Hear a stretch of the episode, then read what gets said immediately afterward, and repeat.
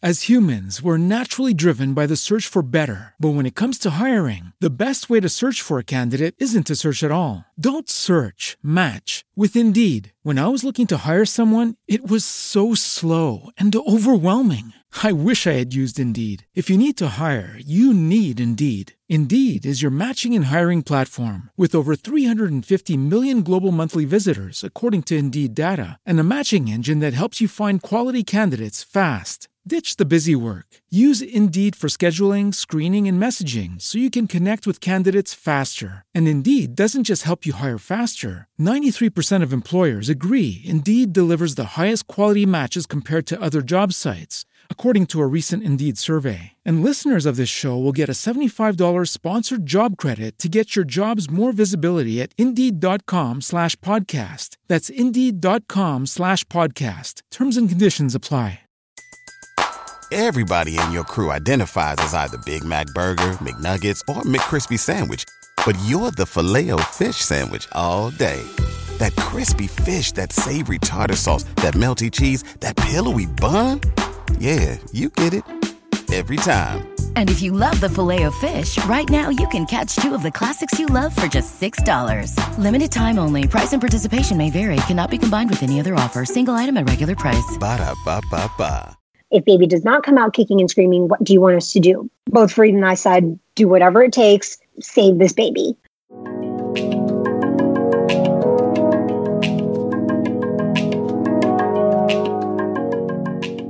What was my line? Do I say this is Okay, pod? oh, okay. Try this again. Hi, I'm Sheetal. And I'm Farheen. Every other week, we host a Ismailis with unique stories to tell. Welcome to Podvocative.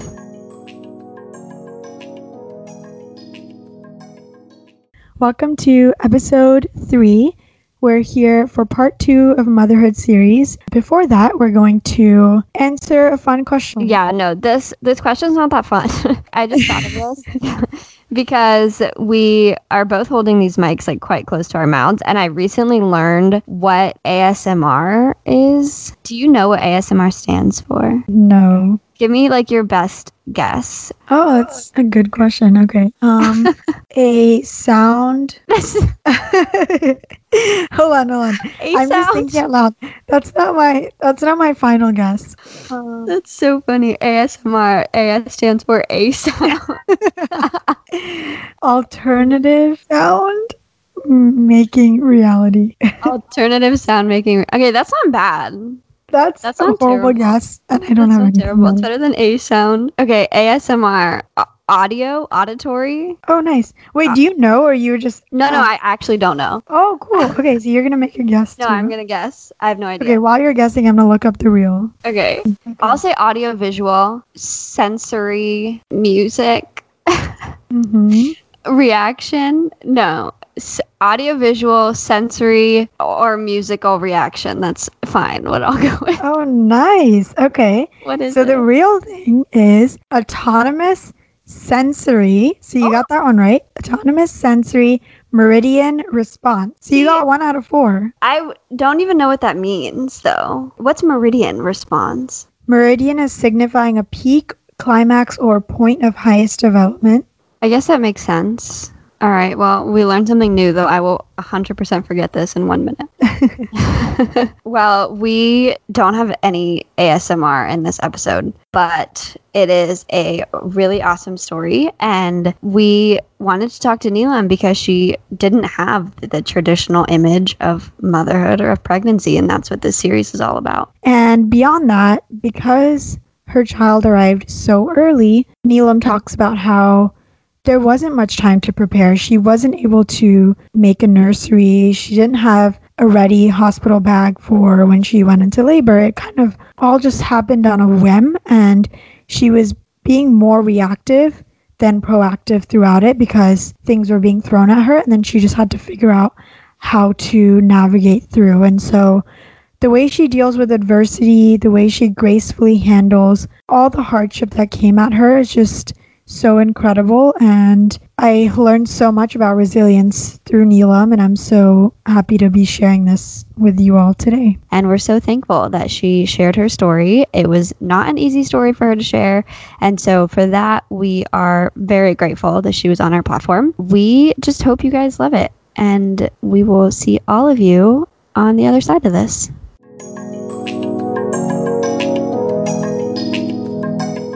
Hi, Neelam. Thank you so much for joining us. We're so excited to be here with you and to talk to you today. First, if you could just introduce yourself, tell us who you are, where you live, what you do, and then if you want to tell us your favorite board game. My name is Neelam Megani. I live in Irving, Texas. I am a account manager at uh, JBW Watches. It's a company owned by my family. My favorite board game would probably have to be Ticket to Ride. I love that game.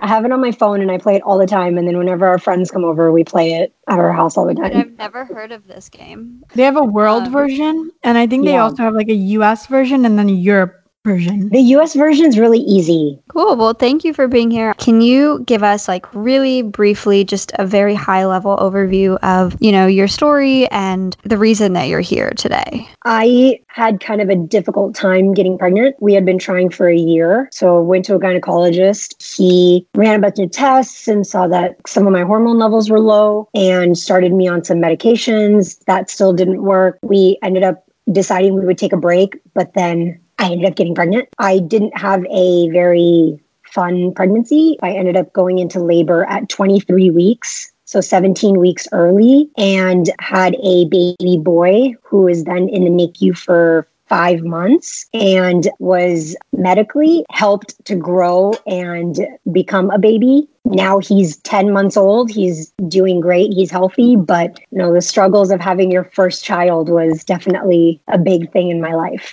How did you know that motherhood was right for you? My entire life, I've kind of felt motherly around all my friends, around my cousins and my family. And growing up, I always loved kids. People just always told me that I would make a great mother. And when we got married, I knew that I wanted to have kids of my own. Did you ever feel pressure from like our community or from other Ismailis that like this was something? I know you said you always wanted to be a mother, but did you ever feel like even a timeline sort of pressure about it? Always. Fareed and I dated for 10 years before we got married. So we were always getting pressure of when are y'all going to get married? You guys have been together for 10 years. Why aren't you guys married yet? And then when we finally got married, the question of when are you guys having kids just never stopped from everyone in Kane, from even our friends to our family. When are you gonna have kids? When are you gonna have kids? We want to be a grandma.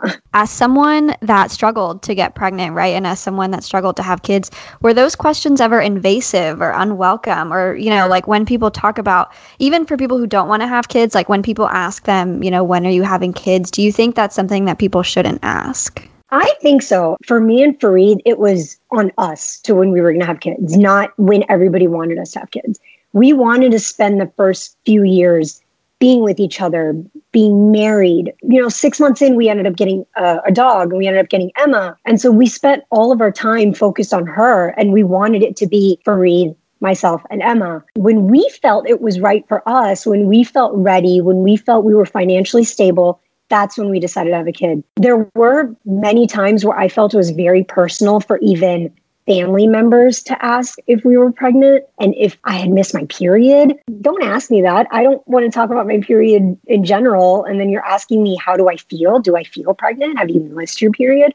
So, can you share with us some of the steps that you had to take to become a mother? Like I said, we had tried for almost a year to get pregnant um, naturally. And when we decided to finally see a gynecologist and um, he had run the blood tests, he had seen that the hormone progesterone was really low. And so he started me on progesterone pills to raise my hormone level. That still didn't work. So he started me on Clomid, which treats infertility. And then at the six month checkup, he said the next step would be IVF. I was not ready to go through IVF. Six weeks later, I ended up getting pregnant. Obviously, that's a lot to go through. What was that process like for you, not just physically, but sort of emotionally? And did it take a toll on your mental health? Emotionally, you want to get pregnant naturally. That you're pretty much told your entire life you're going to get pregnant. But for me, that didn't happen. Like I had to do, take all these measures to just to get pregnant. I had to put my body through like these side effects. I had to continuously put all this stuff into my body, like all these medications. And internally, I kept telling myself, why am I doing this just to have a baby? Why am I putting my body through this? I knew that we wanted to get pregnant. And so it just, you kind of put everything to the back of your mind because you have this goal set that you really want to get pregnant. You don't want to fail. I literally sometimes felt like I was letting everyone down because I couldn't get pregnant. I wasn't getting pregnant. And that I had to like make myself take all these supplements to try to get pregnant when it should just happen naturally. So I did almost feel like my body had failed me, which was just the first step in the whole process was that first time that I felt like my body had failed me. What impact did that have on your relationship? It didn't really affect our relationship much because Fareed and I was have always like been on the same page.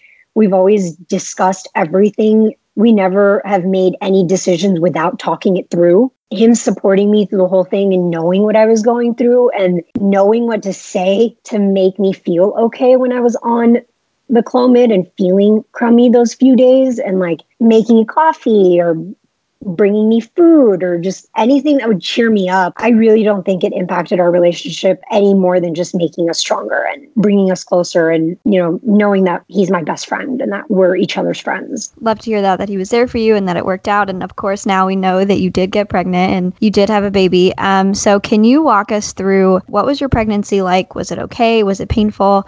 And then kind of how it culminated pretty unexpectedly after, you know, a few months. My pregnancy was somewhat normal. I had, you know, morning sickness, had a pretty small baby bump, was talking about baby showers and everything when we wanted to do it. Hadn't started working on the nursery yet, but you know, we started thinking about the things that we wanted in the nursery and stuff like that. But then I was around 12 weeks pregnant, I want to say. I woke up in the middle of the night, kind of felt wet. I didn't feel right. So I went to the bathroom and pulled down my underwear and it was covered in blood. My mind was rushing because I immediately went to miscarriage. I called my mom and told her what was happening. She immediately started tasbih. I ended up getting off of the phone with her and I asked Fareed, should we go to the emergency room? Like, at, like as if I was asking him, like he was supposed to know the answer to that. And I ended up calling my gynecologist's office just to see if they had like an after hours line or something. Like I had no idea because I was still really early into my pregnancy. And I explained the situation to the operator, and without hesitation, he goes, Hold on, I'm calling the doctor. I was like, okay. My doctor hopped on immediately. At this point, it's like three in the morning. So he's like, Can you meet me at my office? I was like, yeah, I'm only like 15 minutes away. He was already waiting there at the door. Gets us up, does an ultrasound. Baby's good. Heart rate is good. We see where the blood could be coming from, but we weren't sure. So he just put me on bed rest immediately for six weeks. After the bleeding stopped, I made my follow up, went in. Baby was still growing. Everything was normal. So he let me go back to my normal routine. I started showing by this point. I had a little baby bump. I was so happy. Fast forward to I was 23 weeks, woke up in the morning to get ready for work. Again, had blood. Immediately called my gynecologist. He told me to get back on bed rest. My head felt heavy. I was dizzy. I was lethargic. Body just didn't feel right. I was achy. I was something didn't feel right. I knew something wasn't right. My gynecologist did a sonogram. Baby was good Still couldn't see where the blood was coming from, but he said everything was good. Then he was like, let me just go ahead and do a cervical exam just to make sure, you know, baby's head is still in a good position and everything's good. So as he was doing the cervical exam, his face dropped and the mood in the room just like completely turned dark he's sitting in front of me and then he turns to Fareed and he goes, Get her dressed. Do not take a detour. Do not go anywhere. Go immediately to the hospital. You're being admitted to labor and delivery. I'm like trying to wrap my mind around what just happened. He starts going into your one centimeters dilated and you're contracting. And I was like, I don't think so because I don't feel contractions. I'm in zero, I'm in like minus 10 pain level. Like there's zero pain. So how are you going to tell me that I'm like contracting right now? So we literally drive over And I go, My name's Neelam Megani. The nurse runs out from behind the counter, walks me directly to a room, doesn't even like take me into triage, nothing, no questions, hands me a gown and goes, Change. I'm like, not even laying down at this point, And I'm like, my arm is out and the late and another nurse is like putting in the IV. She's like, I'm giving you fluids because you can't eat, you can't drink anything. I'm giving you antibiotics in case you have an internal infection. And then she's like, I'm also giving you magnesium. Every time I think about being on magnesium, it it gives me chills because being on magnesium was one of the worst experiences of my life. And I was on magnesium for 4 days. You're nauseated and you're vomiting. I had the worst headache. I had body chills, but I was also sweating. And then your ears basically burn to the point where you're itching. After they got me strapped in and they're like watching the monitors, she was like, You're contracting every two to three minutes. Do you feel anything? And I was like, I feel the baby kicking. She's like, That's not a kick, that's a contraction. And I was like, I've been contracting for multiple days, then that means because I always thought that that was a kick. And she's like, Yeah, that's not baby kicking, that's you contracting. Then later that night, my gynecologist came in and he said that you are a high risk pregnancy. You're going to stay here. They'll move you over to antepartum, and you're basically here on bed rest until you deliver. When am I going to deliver? Like, you're telling me I have to stay here. I'm only like five months pregnant. Are you telling me I have to stay here for four months? What am I supposed to do in a hospital for four months? And he's like, you could deliver today in a month or in four months. You could go full term for all we know, but you're not going home. that hurt. So I was basically in the hospital for over the weekend. Um, I was in antepartum. First day that I was there, the neonatologist told me if your baby is born at 23 weeks, we will intervene and do whatever we can to save the baby. If baby does not come out breathing, what do you want us to do? There's a lot going through your mind when you have a doctor telling you to make a decision if you want them to save your baby. When you're pregnant, you expect and hope that you have a full term baby and you never have to make a decision like that. Fareed and I didn't know how to discuss it, but we had to. I basically decided no matter what happens, you do whatever it takes to save this baby. On day five, the contractions hit like a bowling ball. Worst pain I'd ever been in in my entire life. As soon as I sat on the wheelchair, just blood again. They wheeled me over to labor and delivery. Nurses checked me. I was contracting every minute. I was seven centimeters dilated. Just all of a sudden, my water broke. As I'm sitting there about to deliver, the neonatologist asked again if baby does not come out kicking and screaming, what do you want us to do? Both Fareed and I as humans, we're naturally driven by the search for better. But when it comes to hiring, the best way to search for a candidate isn't to search at all. Don't search, match with Indeed. When I was looking to hire someone, it was so slow and overwhelming. I wish I had used Indeed. If you need to hire, you need Indeed. Indeed is your matching and hiring platform with over 350 million global monthly visitors, according to Indeed data, and a matching engine that helps you find quality candidates fast. Ditch the busy work. Use Indeed for scheduling, screening, and messaging so you can connect with candidates faster. And Indeed doesn't just help you hire faster. 93% of employers agree Indeed delivers the highest quality matches compared to other job sites, according to a recent Indeed survey. And listeners of this show will get a $75 sponsored job credit to get your jobs more visibility at Indeed.com slash podcast. That's Indeed.com slash podcast. Terms and conditions apply. Everybody in your crew identifies as either Big Mac Burger, McNuggets, or McCrispy Sandwich. But you're the filet fish Sandwich all day. That crispy fish, that savory tartar sauce, that melty cheese, that pillowy bun.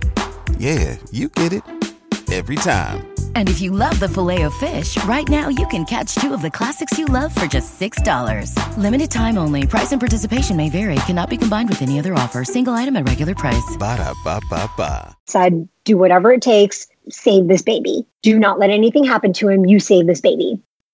I pushed for about 10 minutes and baby was out. He was kicking and screaming, full head of hair. My gynecologist was able to put him on my lap for 45 seconds so that he could get any remaining nutrients and blood from my placenta. And then he cut the cord and handed him over to the neonatologist. And the neonatologist took over, intubated him, and he was still screaming, which was a really awesome sound to hear. And then my gynecologist continued to deliver my placenta, but instead of delivering my placenta, he ended up delivering a massive blood clot, which turned out to be the culprit in all of this. So the massive blood clot basically formed between my placenta and the wall of my uterus. And so it was pushing against the placenta and the baby. And so my body basically thought that the uterus was at a good enough weight that the baby was ready to be delivered. So my body basically thought, okay, weight wise, you're ready to deliver, you're ready to go into labor. But really, it was just a blood clot that was taking up majority of the space in my stomach. Thank you for sharing all that. That sounds like it must have been so tough to go through. I know you said everything was happening so fast and and you were asked to make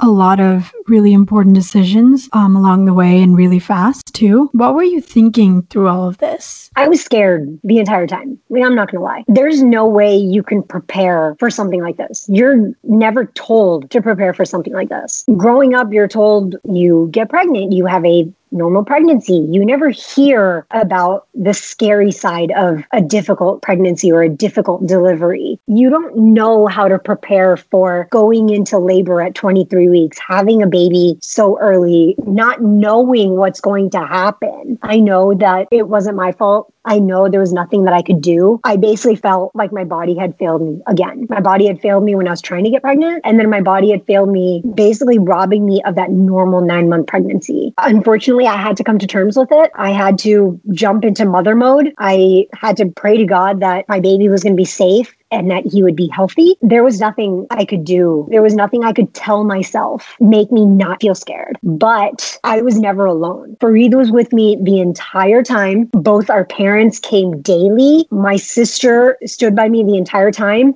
Our families brought Christmas to me because it was over, it was during the week of Christmas. So, you know, you touched upon this and this is something you just talked about, but as you were, you know, delivering and you were in the hospital and even before you delivered, they told you you're going to have to be there until you give birth and they you know and then you started delivering did you ever just feel like you were missing out on like a regular pregnancy were you ever just upset that that wasn't something that you were going to get to have my experience is basically stolen from me. And I do feel that. Like I said, I know it's not my body's fault. I know it's not my fault. My body failed me of having a baby shower, of being pregnant for nine months, of setting up a nursery, of buying baby clothes, of buying a crib, of packing a hospital bag. I never got to do that. Farid went home every day because he had to grab stuff. He would run home for like five minutes, grab like a charger, grab a toothbrush. Like he had to grab everything because we didn't have a hospital bag packed. However, with all that said, I would never go back and change a thing. I wouldn't change anything.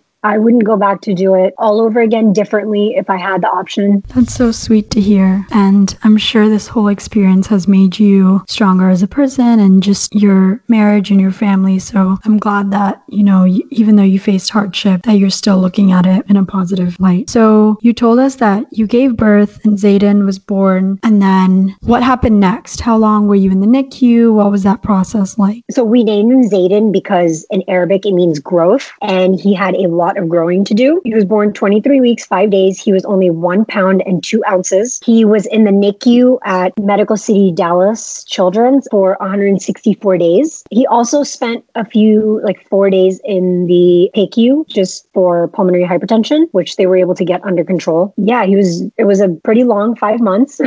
so obviously, there's a lot going on when your child is born early and you're in the NICU and the PICU. What were some of the daily challenges there and what what were things that you kind of had to overcome each day, and how did you do that? The first challenge that we encountered um, was on the first day when we went down to the NICU after they kind of got Zayden settled and everything. The neonatologist pulled me and Fareed to the side and said, one in every two baby born basically at 23 weeks makes it out alive. Zayden had a 50% chance. He told us the next four, 24 to 48 hours was very critical. Luckily, Zayden pulled through and he did not get sick in the first 24 to 48 hours, but we basically learned that being born that early, he would just develop outside of my body. He would, he was placed in an incubator, which is basically a big box that's kind of designed to mimic the womb. So they keep it warm, they make it humid. His lungs were severely underdeveloped. Your lungs don't really start developing until you're 26 weeks pregnant. So he was on an oscillator that was doing all the breathing for him. I wasn't able to touch him while he was on the oscillator. I could change his diaper and stuff, but we had to be very gentle and we couldn't really touch him at all. After he was on the oscillator, then he eventually moved to the ventilator, which is a little less invasive than an oscillator. He had two surgeries. One of his surgeries was he had a hole in his heart, which they tried to close with ibuprofen, and it ended up causing his kidneys to fail. So they stopped that and got his kidneys revamped. And then and then he had laser treatment in his left eye to stop retinopathy of prematurity, which is caused when too much oxygen is is being pumped into the body. He had five blood transfusions. We tried very hard not to Google anything. It's very scary when you start Googling 23 weekers. We had to learn all the wires that he was plugged into, all the settings on his breathing machines. We had to learn what the monitor was telling us and what to look for, where everything was just easy to follow because, you know, you jump right into this like mode where you need to know everything. And so you kind of push back any of that, like, oh my God, I'm scared. Oh my God, I'm going to cry through everything. Like, I didn't give myself that time to cry. I gave myself that time to learn instead. Yeah. Um, that's, I mean, that's so amazing and so impressive. I feel like I would not have been able to handle it as gracefully as you and your husband did. So that's really amazing that you just turned this into a whole learning experience and really tried to be there. Did you share this journey with people in the community? Did other people outside your family know what you were going through? So we didn't share anything just with our immediate family. And then just a couple of my close best friends that would kind of help me go through whatever I was just to listen to me rant. We did after he came home from the hospital, that's when I kind of started sharing a little bit more on social media. I did join a couple of NICU support groups on Facebook and Instagram and I do share with them because you know they have gone through it, they've been through it and then I also chime in and help where I can. So I do share in that community but I've never shared within our community. Well, thank you obviously for being here today. So, you know, moving forward, obviously you and Zayden and the family are home now. You know, how is he doing now and what does the path forward for him look like? So now Zayden is pretty much thriving. He is off of oxygen support. His pulmonary hypertension has been resolved. He's doing great, checking off milestones on the development chart. One thing I do want to explain is yes, he was born at 23 weeks, so he is 10 months old. However, since he was born 17 weeks early, he is developmentally at a six month level. So everything that a six month old would be doing, he is doing. But depending on the baby, most micro preemies catch up by the time that they're 18 months to two years old. So basically, even though he's seven months old, he's doing everything that a six month old would be doing. He has no major medical issues. He takes formula through a bottle. I wasn't able to breastfeed him, but I was able to give him breast milk that I expressed every day for seven months. I kind of got lucky that I was able to still pump and get breast milk, even though my body hadn't gone to full term. I kind of had to jumpstart my body into being like, hey, we need to start pumping. My body actually didn't fail me. And so I was able to bond with him by giving him a bottle instead of bonding with him by breastfeeding. But I still I actually kind of think it worked out great because Farid got to feed him a lot and give him his bottle bottle, and my mom and my mother in law got to, and grand both grandmas got to give him a bottle, and so everybody kind of got to bond with him rather than just me breastfeeding. Since leaving the NICU, we've had weekly doctor appointments. He's seen the pediatrician, cardiologist, pulmonologist. He's seen a gastroenterologist. Just this past week, we were told by our pulmonologist and cardiologist that we do not need to come in for monthly checkups anymore. So that is a huge thing. Yeah, but he he's thriving. He's doing great. I'm so happy to hear that he's thriving and he's fully living up to his name and growing. so I know that you had mentioned that you had always grown up um, wanting to be a mother, and obviously no part of your journey was predictable. So I'm sure there were so many unexpected things thrown your way. But now that you're a mother, what are some unexpected parts that you wouldn't have thought of, but that have changed your life?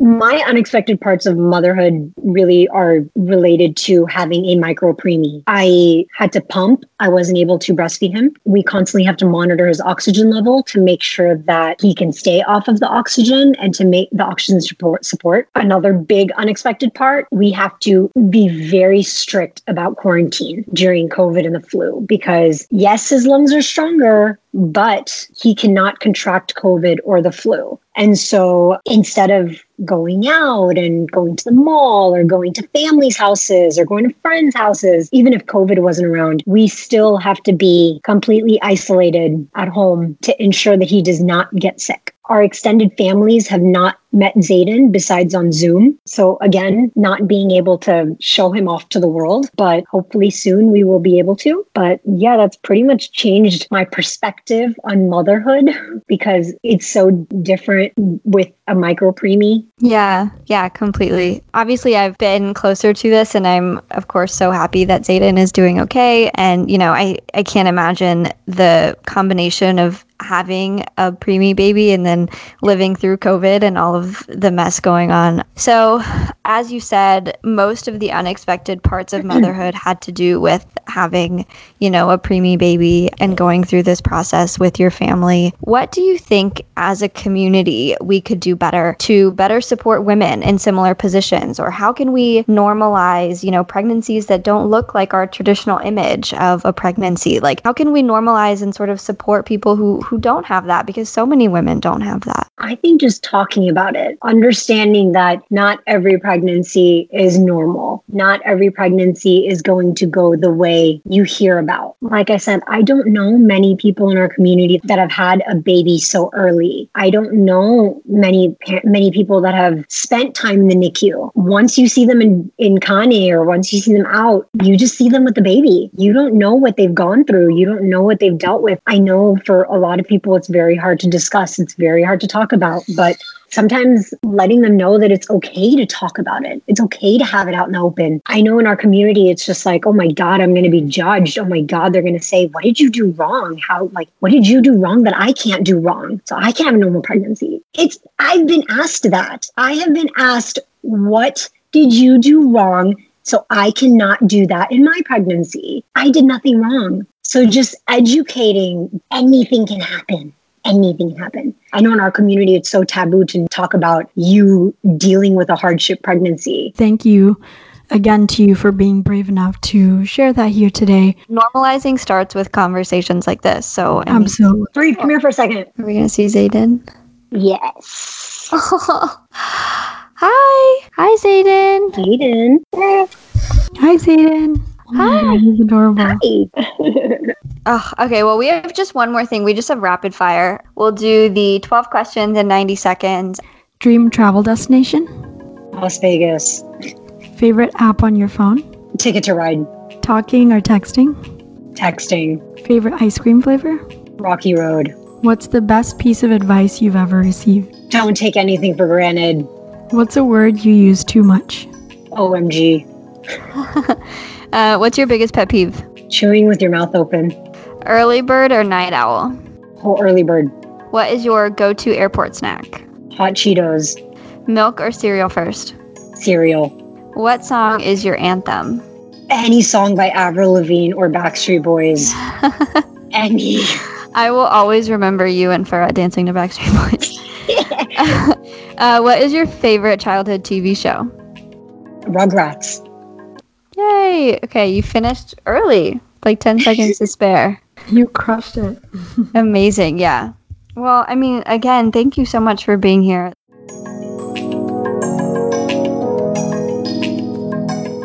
We hope y'all loved listening to that. We are absolutely in love with all of the mothers that we've gotten to interview and their stories and their incredible bravery and resilience. So, next week is no different. We have a woman named Noor who is also a mom. She has two kids And her story entails so much within motherhood and outside of motherhood.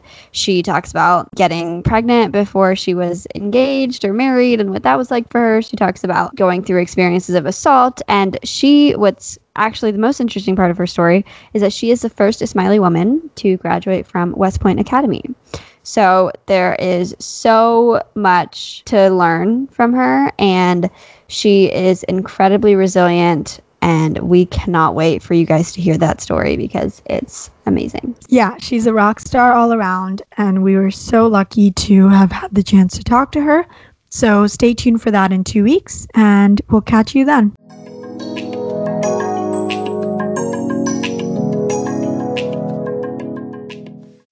As humans, we're naturally driven by the search for better. But when it comes to hiring, the best way to search for a candidate isn't to search at all. Don't search, match with Indeed. When I was looking to hire someone, it was so slow and overwhelming. I wish I had used Indeed. If you need to hire, you need Indeed. Indeed is your matching and hiring platform with over 350 million global monthly visitors, according to Indeed data, and a matching engine that helps you find quality candidates fast. Ditch the busy work. Use Indeed for scheduling, screening, and messaging so you can connect with candidates faster. And Indeed doesn't just help you hire faster. 93% of employers agree Indeed delivers the highest quality matches compared to other job sites, according to a recent Indeed survey. And listeners of this show will get a $75 sponsored job credit to get your jobs more visibility at Indeed.com slash podcast. That's Indeed.com slash podcast. Terms and conditions apply. Everybody in your crew identifies as either Big Mac Burger, McNuggets, or McCrispy Sandwich. But you're the filet fish Sandwich all day. That crispy fish, that savory tartar sauce, that melty cheese, that pillowy bun. Yeah, you get it. Every time. And if you love the Filet-O-Fish, right now you can catch two of the classics you love for just $6. Limited time only. Price and participation may vary. Cannot be combined with any other offer. Single item at regular price. Ba da ba ba ba.